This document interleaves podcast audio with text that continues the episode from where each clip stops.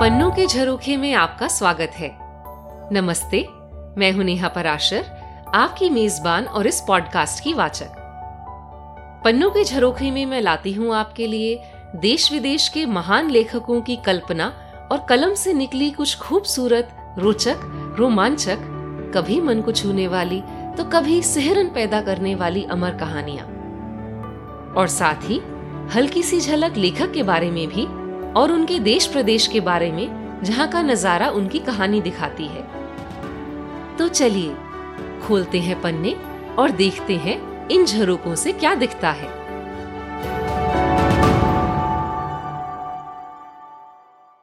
आज मैं जो मज़ेदार कहानी लाई हूँ, उसके लेखक हैं जॉर्ज रैंडोल्फ चेस्टर। चेस्टर कहानियाँ, उपन्यास, नाटक तो लिखते ही थे वो फ़िल्मों के पटकथा लेखक, संपादक और निर्देशक भी थे। इनका जन्म अठारह में अमेरिका में सिंसिनाटी शहर में हुआ, जो कि उत्तर पूर्वी प्रदेश ओहायो में है और ओहायो नदी के किनारे बसा है। सेनेका भाषा में, ओहायो का अर्थ है अच्छी नदी या महान बड़ी नदी। और आपको ये जानकर हैरानी होगी कि अमेरिका के सबसे ज़्यादा राष्ट्रपति ओहायो प्रदेश से ही आए हैं। चेस्टर की बात करते हैं। चेस्टर ने पत्रिकाओं और अखबारों में एक बहुत सफल लेखक और उपन्यासकार बनने से पहले डेट्रॉइट न्यूज़ में संवाददाता और फिर सिंसिनाटी इंक्वायरर में संपादक का काम भी किया। गेट रिच क्विक वॉलिंगफोर्ड और 5000 an hour how Johnny Gamble won the heirs, इनकी बहुत लोकप्रिय किताबें रही और इन पर और अन्य कई रचनाओं पर कई साइलेंट फ़िल्में भी बनी हैं। अपनी मृत्यु से पहले के कुछ सालों में ये फ़िल्में निर्देशित भी करने लगे थे। इन्होंने अपनी पत्नी लिलियन के साथ मिलकर भी कई लोकप्रिय कहानियाँ और नाटक लिखे। आज जो कहानी मैं आपको सुनाऊँगी, वह मैक्लियोर मैगजीन में 1905 में प्रकाशित हुई थी। यह पत्रिका सबसे पहला प्रकाशन मानी जाती है, जिसने तहकीकात पर आधारित पत्रकारिता, जिसे आज हम इन्वेस्टिगेटिव या वॉचडॉग जर्नलिज्म कहते हैं, की शुरुआत की और पाठकों को नैतिक राह दिखाई। चलिए सुनते हैं। चेस्टर की कलम से निकली मज़ेदार कहानी, bargain day at Tutt house.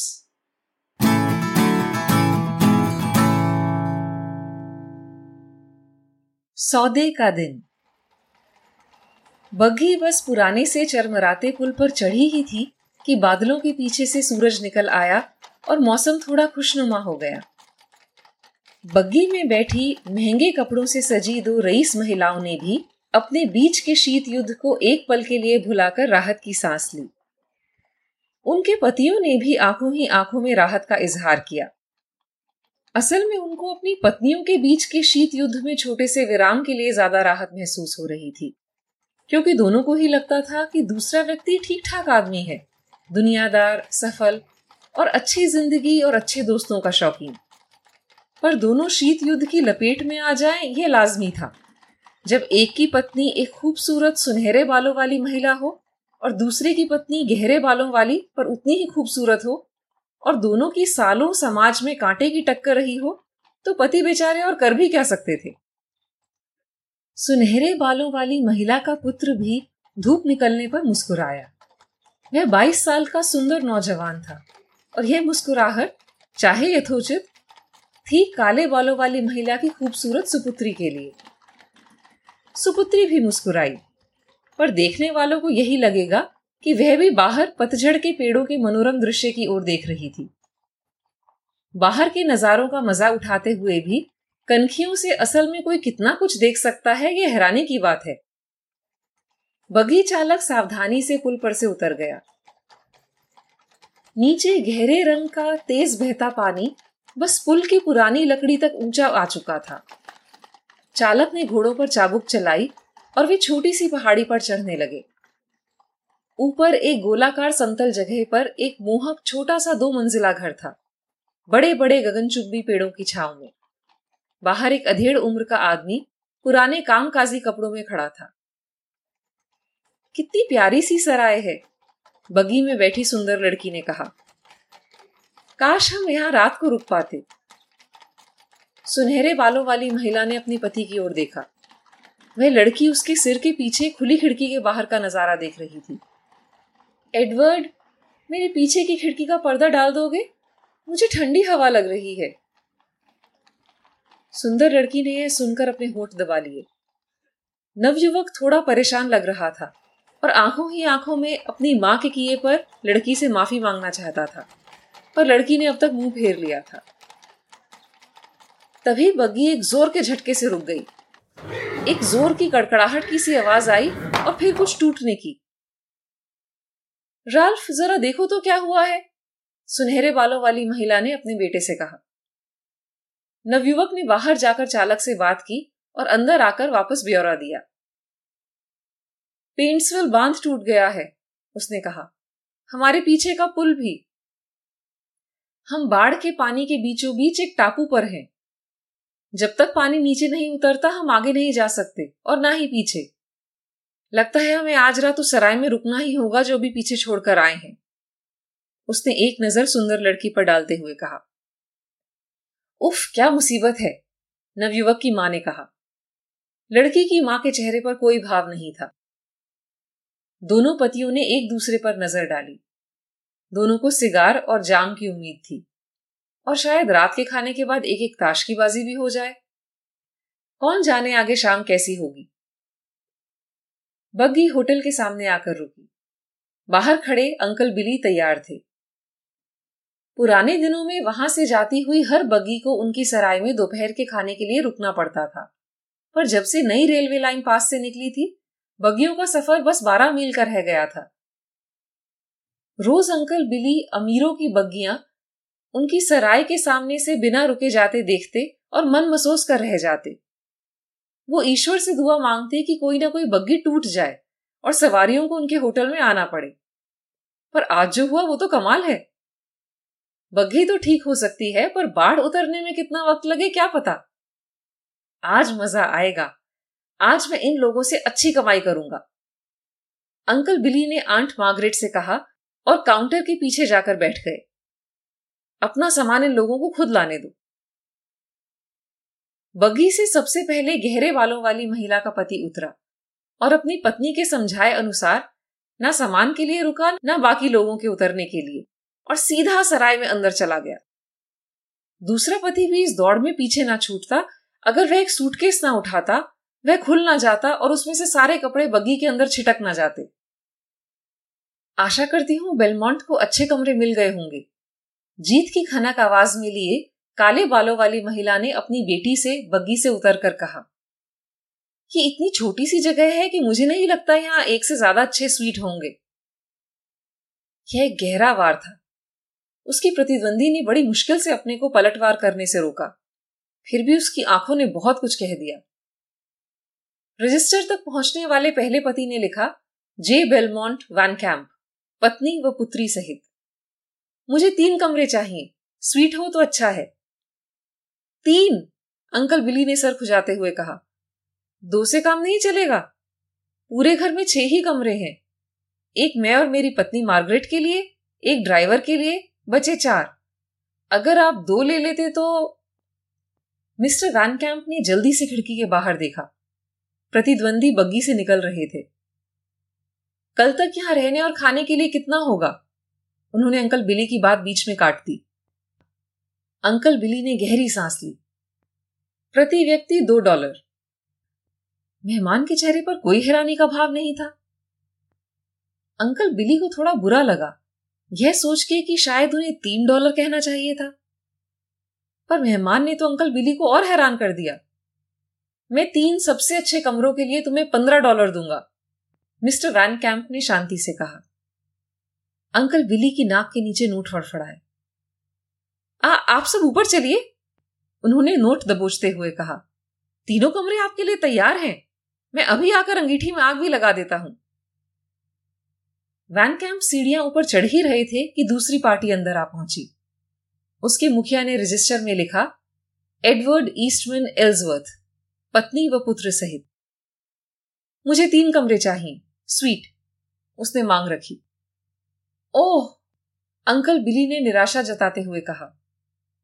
Mister Van को भी यही चाहिए थे और मैंने उन्हें दे दिए।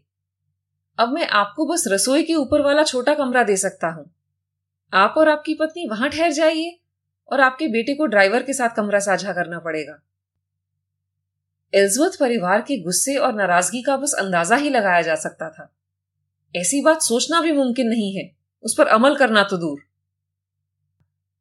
एल्जवर्थ परिवार ड्योडी पर खड़ा अपने जख्म चाट रहा था कि वैन कैंप्स परिवार शांति से नीचे आया और बाहर टहलने के लिए उनकी बगल से निकल गया, देखते हुए भी अनदेखा करते।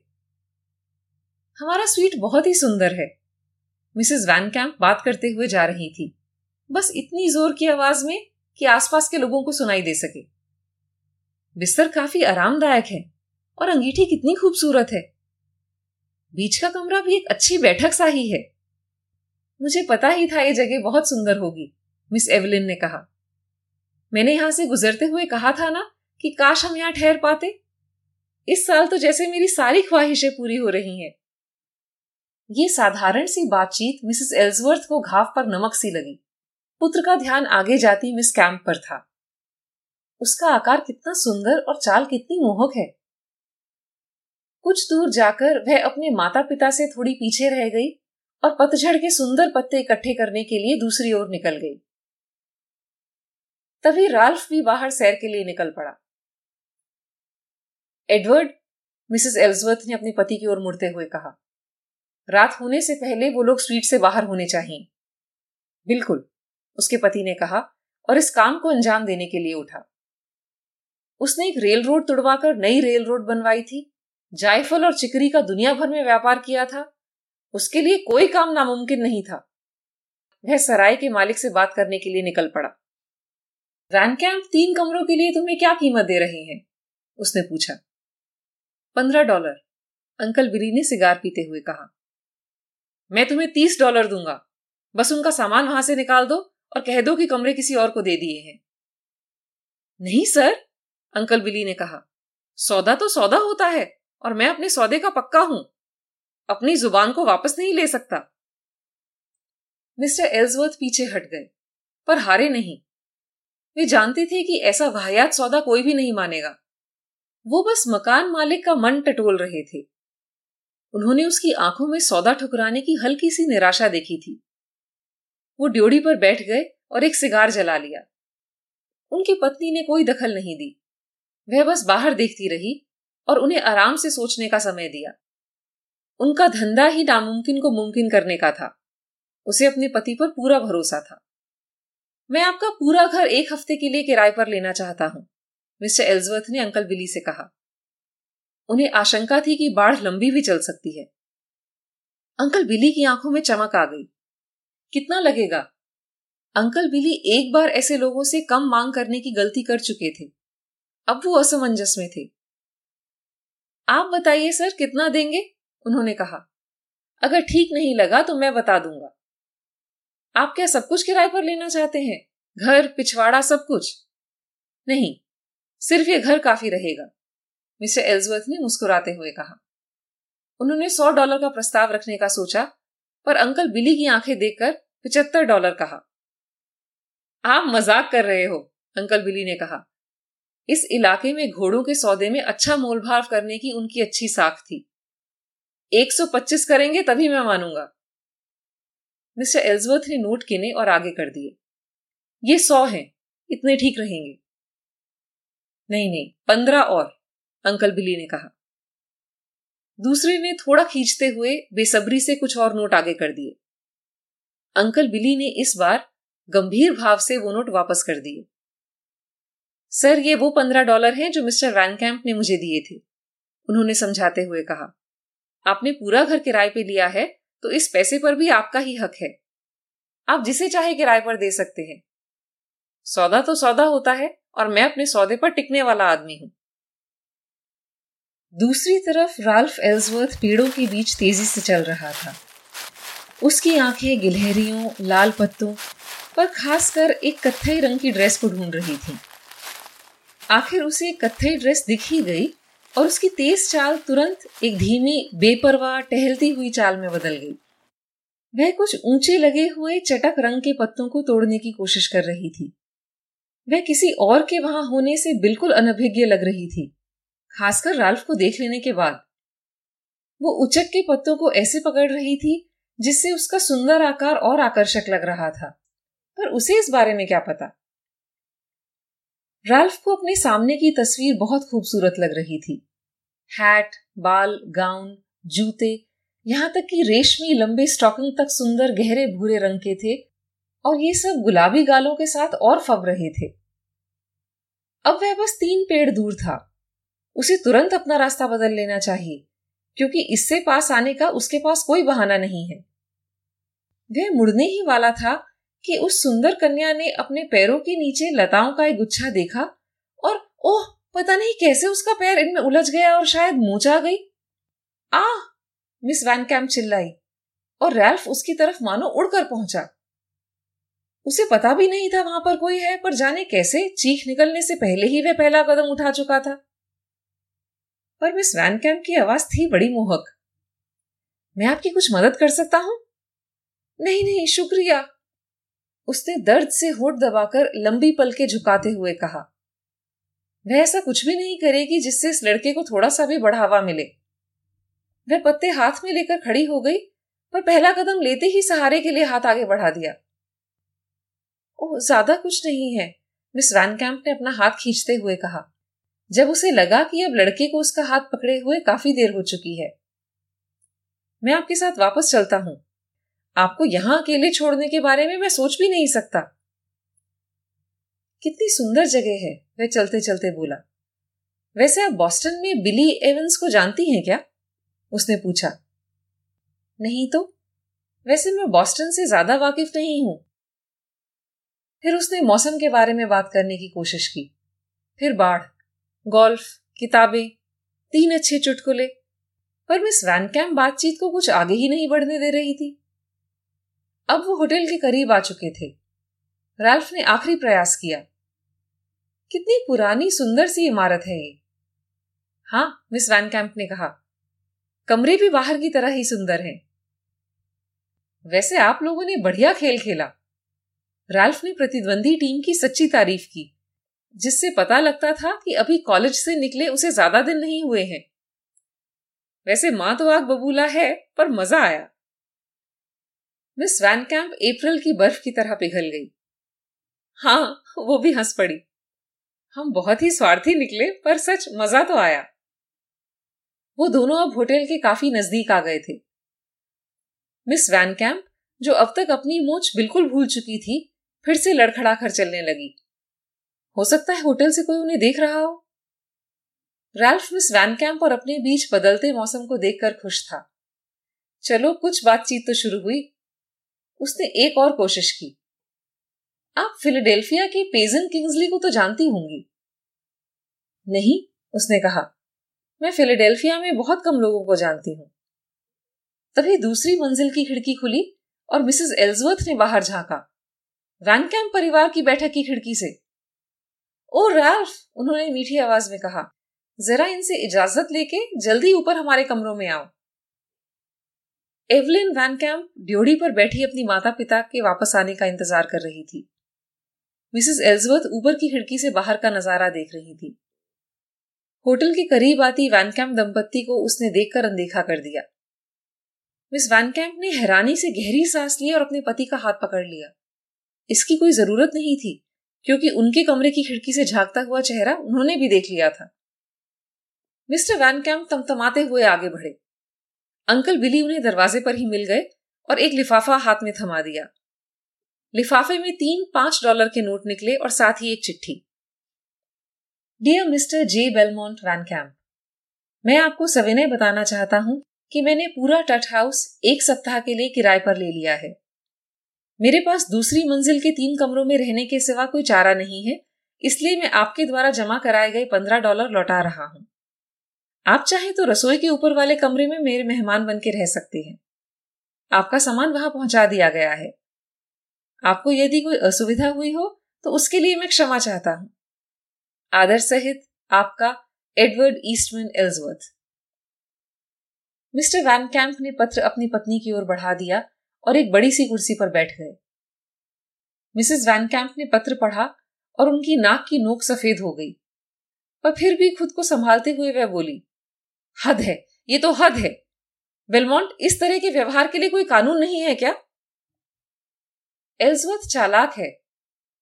अगर होटलों के लिए कोई कानून हो भी तो वह कहेगा कि यह घर एक निजी संपत्ति है। वैसे अंदर ही अंदर उसके मन में एल्सवर्थ के लिए इज़्ज़त बढ़ गई।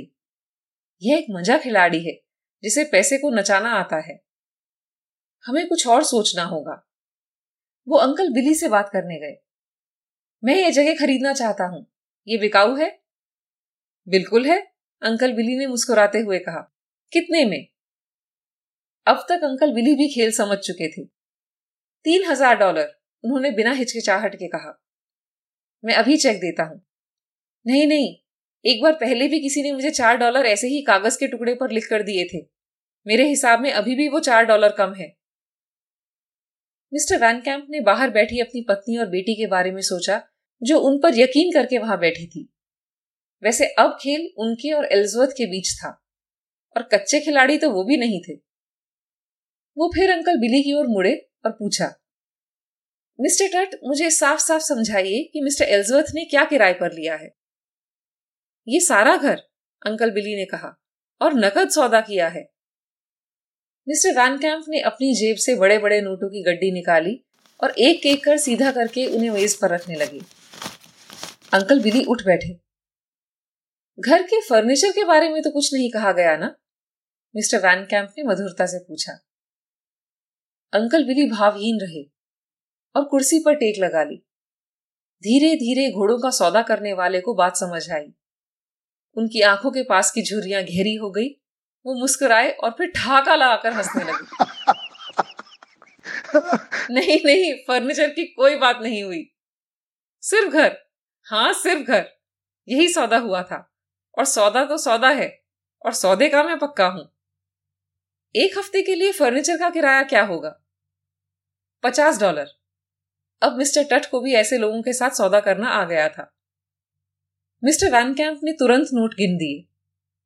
उफ, अंकल बिली ने मन ही मन सोचा, मुझे और ज़्यादा मांगना चाहिए था। तो बताइए मिस्टर टट, इस फर्नीचर को लेकर हम कहाँ आराम से रह सकते हैं? अंकल बिली चहक उठे। अब भी सब खत्म नहीं हुआ। हाँ उन्होंने सोचते हुए कहा, बाड़े में एक नया अनाज घर है। दो साल हो गए बने हुए, पर अभी तक उसका इस्तेमाल नहीं हुआ। बिल्कुल नया है। अनाज घर को वैन कैंप्स ने नाम दिया टट उपभवन। जब अंकल बिली उपभवन से निकले तो जेब में इतने पैसे थे कि उन्हें पूरी दुनिया से प्रेम की अनुभूति हो रही थी। मिस्टर वैन कैंप अपने परिवार को ताज़ा स्थिति का ब्यौरा दे रहे थे, जब एल्सवर्थ परिवार सीढ़ियों से नीचे उतरा। मिस्टर एल्सवर्थ एक पल के लिए अंकल बिली से बात करने के लिए रुके। मिस्टर टट उन्होंने कहा, जब हम वापस आएँगे, हमारे कमरे हमें मिल जाएँगे ना? बिल्कुल, सर, अंकल बिली ने तबाकू चबाते हुए साफ़ मन से कहा। कमरे आपके हैं और आपके ही रहेंगे। सौदा तो सौदा होता है और मैं अपने सौदे का पक्का हूँ। मैं अपने कमरों को और सजाने के लिए कुछ पतझड़ के खूबसूरत लाल पत्ते तोड़कर लाती हूँ, मिसेस एल्सवर्थ ने कहा। और वैन कैंप्स की बगल से गुजरते हुए बोली, वो जो हमारे कमरे में कालीन है, कितने सुंदर रंगों के हैं। कमरे की रौनक और बढ़ जाती है। यह जहरीला बाण क्यों निशाने पर नहीं लगा, ये तो आप जानते हैं। एल्सवर्थ राल्फ के बाहर आने का इंतज़ार कर रहे थे, पर उसने कहा कि वह थक गया है और यहीं रहेगा। वैन कैंप्स अपने उपभवन के इंतज़ाम देखने के लिए चले गए। पर एवलिन वापस आ गई। शायद अपना रुमाल ढूंढते हुए। रुमाल तो नहीं मिला। हाँ रैल्फ वहाँ ज़रूर मिल गया। जंगल बहुत गीला है, इसलिए मैं नहीं गया। उसने सफ़ाई दी। वैसे आप वॉशिंगटन के विटलीज को तो जानती होंगी ना? माफ़ कीजिए, पर नहीं एवलिन ने कहा। आपसे इजाज़त चाहती हूँ। हमें अपने नए कमरों को तैयार करना है। रैल्फ सुनकर हैरानी से उठ खड़ा हुआ। फिर से दूसरी मंजिल के कमरे? नहीं नहीं, बिल्कुल नहीं। वह हंस दिया। कांटे की टक्कर चल रही है। तभी मिसेस वैन कैंप ने एवलिन को आवाज़ दी। एवलिन जरा वो दूसरी मंजिल के कमरों से पर्दे उतार कर यहाँ ले आओ। मैं जाती हूँ एवलिन ने हँसते हुए कहा। यह चाल हमारे नाम। वो उसके पीछे कुछ दूर गया और मिस्टर वैन कैंप से टकरा गया। आप मिस्टर एल्सवर्थ के सुपुत्र हैं? जी सर, राल्फ एल्सवर्थ। यह पत्र आपके पिता के लिए है। लिफाफा खुला है, आप चाहें तो पढ़ सकते हैं। यह कहकर मिस्टर वैन कैम्प चले गए। राल्फ ने पत्र निकाला। डियर मिस्टर एल्सवर्थ, मैं आपको बताना चाहूँगा कि तट भवन का सारा फर्नीचर मेरे द्वारा एक सप्ताह के लिए किराए पर ले लिया गया है। दूसरी मंजिल के कमरों से फर्नीचर निकालने के अलावा मेरे पास और कोई विकल्प नहीं है। आप यदि चाहें तो रसोई के ऊपर वाले कमरे का सामान उपयोग में लाने के लिए आपका स्वागत है। आपका निजी सामान आपके कमरों में ही है। यदि आपको कोई असुविधा हुई हो तो उसके लिए मुझे बहुत खेद है। आदर सहित, आपका J. Belmont Wayne Camp Ralph ने हँसते हुए असमंजस में अपना सिर खुजाया। माँ के वापस आने से पहले यह मामला सुलझाना होगा। आखिर परिवार की इज़्ज़त का सवाल था। काफ़ी सिर खुजाने के बाद उसे एक विचार आया और वह अंकल बिली से एक और सौदा करने के लिए निकल पड़ा। अंकल बिली से बात करने के बाद वह हॉल में एवलिन का इंतज़ार करने लगा। वह हाथों में ढेर सारे पर्दों का बोझ लेकर उतरी। खानदानी इज़्ज़त की बाजी अब भी बराबर की है, राल्फ ने कहा। मैंने इस जगह की हर खाने की चीज़ खरीद ली है, चाहे घर में, कोठरी में, आसपास ज़मीन पर, ज़मीन के ऊपर, ज़िंदा या मुर्दा, हर खाद्य पदार्थ अब हमारा है। अच्छी चलाकी दिखाई तुमने, मिस वैन कैंप ने कुछ सोचते हुए कहा। तभी उसके होठों पर एक खूबसूरत मुस्कान खिल गई। ये बहुत भारी होगा, मुझे आपकी मदद करके खुशी होगी। आपका शुक्रिया, पर मिस्टर टट और ड्राइवर सामान लाकर रखने का भारी काम कर रहे हैं। हम तो बस शौकिया ही सब कर रहे हैं। बिल्कुल, राल्फ ने कहा। वैसे आप मॉड और डोरथी पार्ट्रिज को जानती हैं? बाल्टीमोर से? बहुत खूबसूरत लड़कियाँ हैं दोनों। मैं बाल्टीमोर में बहुत कम लोगों को जानती हूँ। एवलिन ने कहा और अनाज घर की तरफ़ चली गई। जब एल्सवर्थ सैर से वापस लौटे तो शाम ढलने लगी थी। उनके हाथों में ढेर सारे पतझड़ के पत्ते थे। तुम्हें हमारे साथ चलना चाहिए था, राल्फ, उसकी माँ ने उत्साह से कहा। मैंने पत्तों पर इतने सुंदर रंग कभी नहीं देखे। मुझे लग रहा है हम सारा जंगल उठा लाए। अच्छा किया, बहुत अच्छा किया आपने, राल्फ ने कहा। सोने के लिए हमारे काम आएँगे। क्या मतलब है तुम्हारा? मिसेस एल्सवर्थ का अब स्वर बदल गया था। राल्फ, अब ये मत कहना कि तुम्हारे यहाँ रहते हुए उन वैन कैंप्स ने फिर से हमारे कमरे हथिया लिए, मिसेस एल्सवर्थ ने कहा। अरे, बिल्कुल नहीं, आप ऊपर चलकर देखिए तो। वह खुद उनके साथ ऊपर गया और कमरे में पहुंचकर माचिस जलाई। तीनों कमरों के बीच एक मोमबत्ती ही छोड़ी गई थी। मिसेस एल्सवर्थ ने कमरों को एक नज़र देखा। बिल्कुल खाली। भद्दी दीवारों पर फीके निशान जहाँ पहले तस्वीरें थी। खाली फर्श। बिना पर्दे की खिड़कियाँ। मिसेस एल्सवर्थ की हिम्मत अब जवाब दे गई। उन्होंने उस औरत के हाथों क्या क्या नहीं सहा था? बेजती ताने। यहाँ तक एक पार्टी के बीचों बीच खानसामा को चुरा लेना। पर अब बस, अब हद पार हो चुकी थी। वे कमरे के बीचों बीच रखी अटैची पर बैठकर रो पड़ी। रल्फ ऐसे ही मौके के इंतज़ार में था। उसने अब अपने सारा खाना खरीद लेने के सौदे के बारे में बताया। बहुत अच्छा किया, उसकी माँ ने कहा।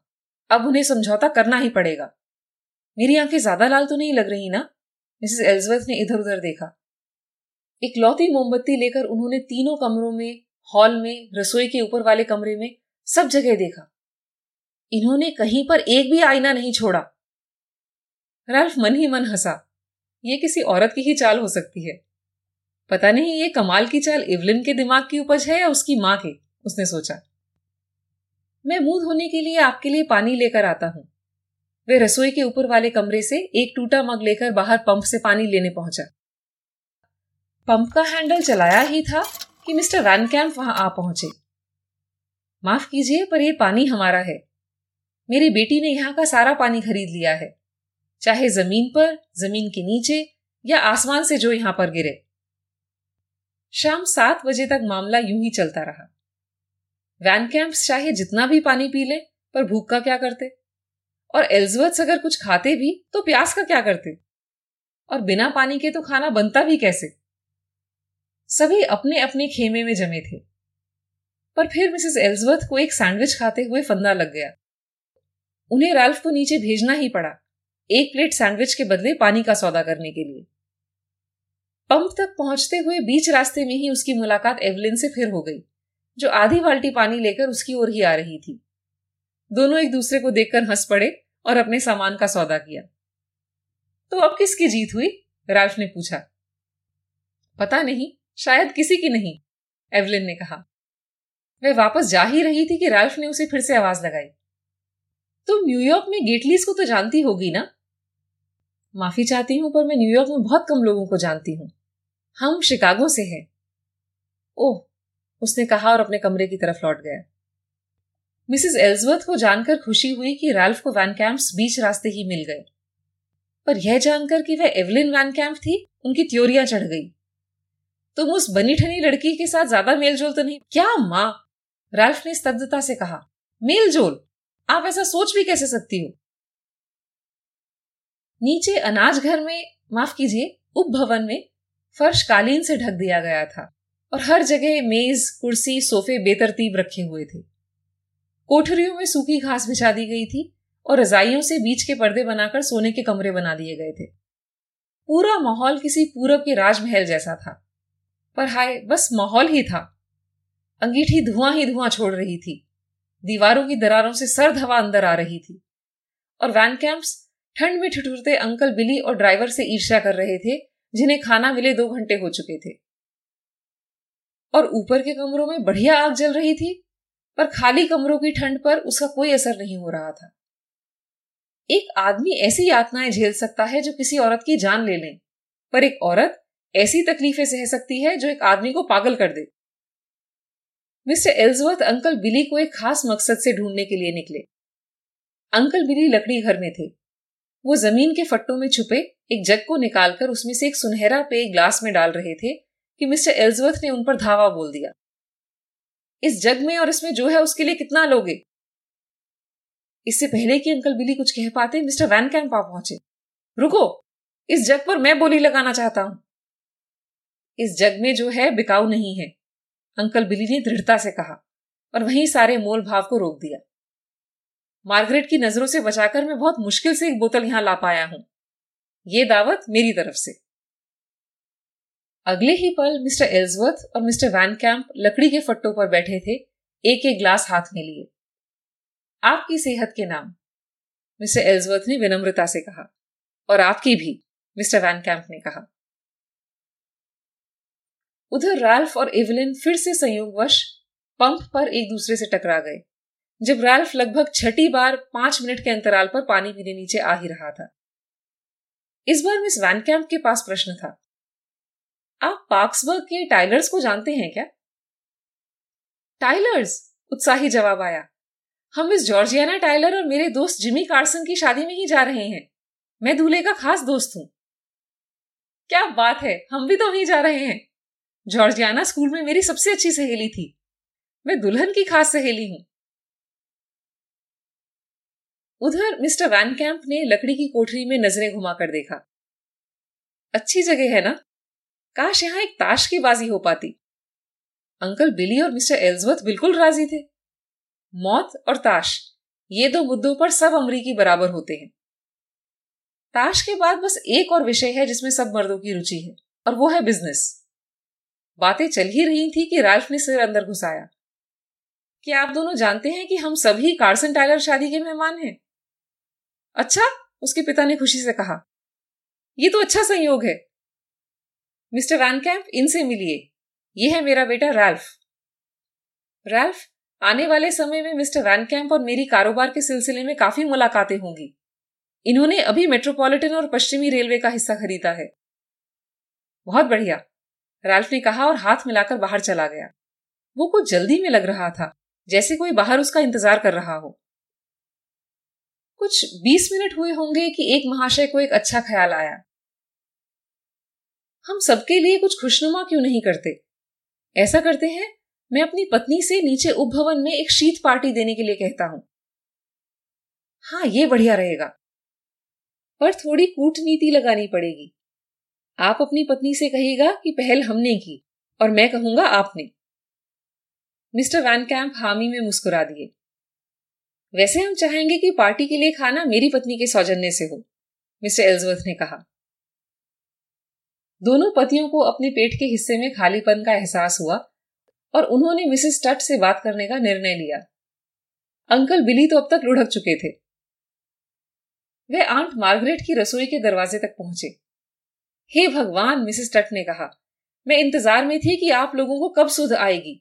चिकन दो घंटे से पक रहा है और दम आलू हैं और मक्की के कबाब और मेरी बनाई फलों की चटनियाँ हैं और बस कुछ मिठाई और कॉफ़ी। काम चल जाएगा? काम चल जाएगा? काम चल जाएगा?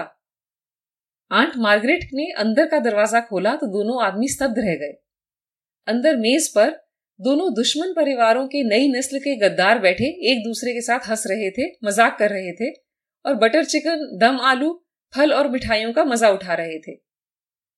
ऐसा लगता था दोनों सालों से एक दूसरे को जानते हों। दोनों किसी बात पर हल्की फुल्की बहस कर रहे थे और एवलिन मुस्कुराते हुए राल्फ से कह रही थी, सौदा तो सौदा होता है और मैं अपने सौदे की पक्की हूँ।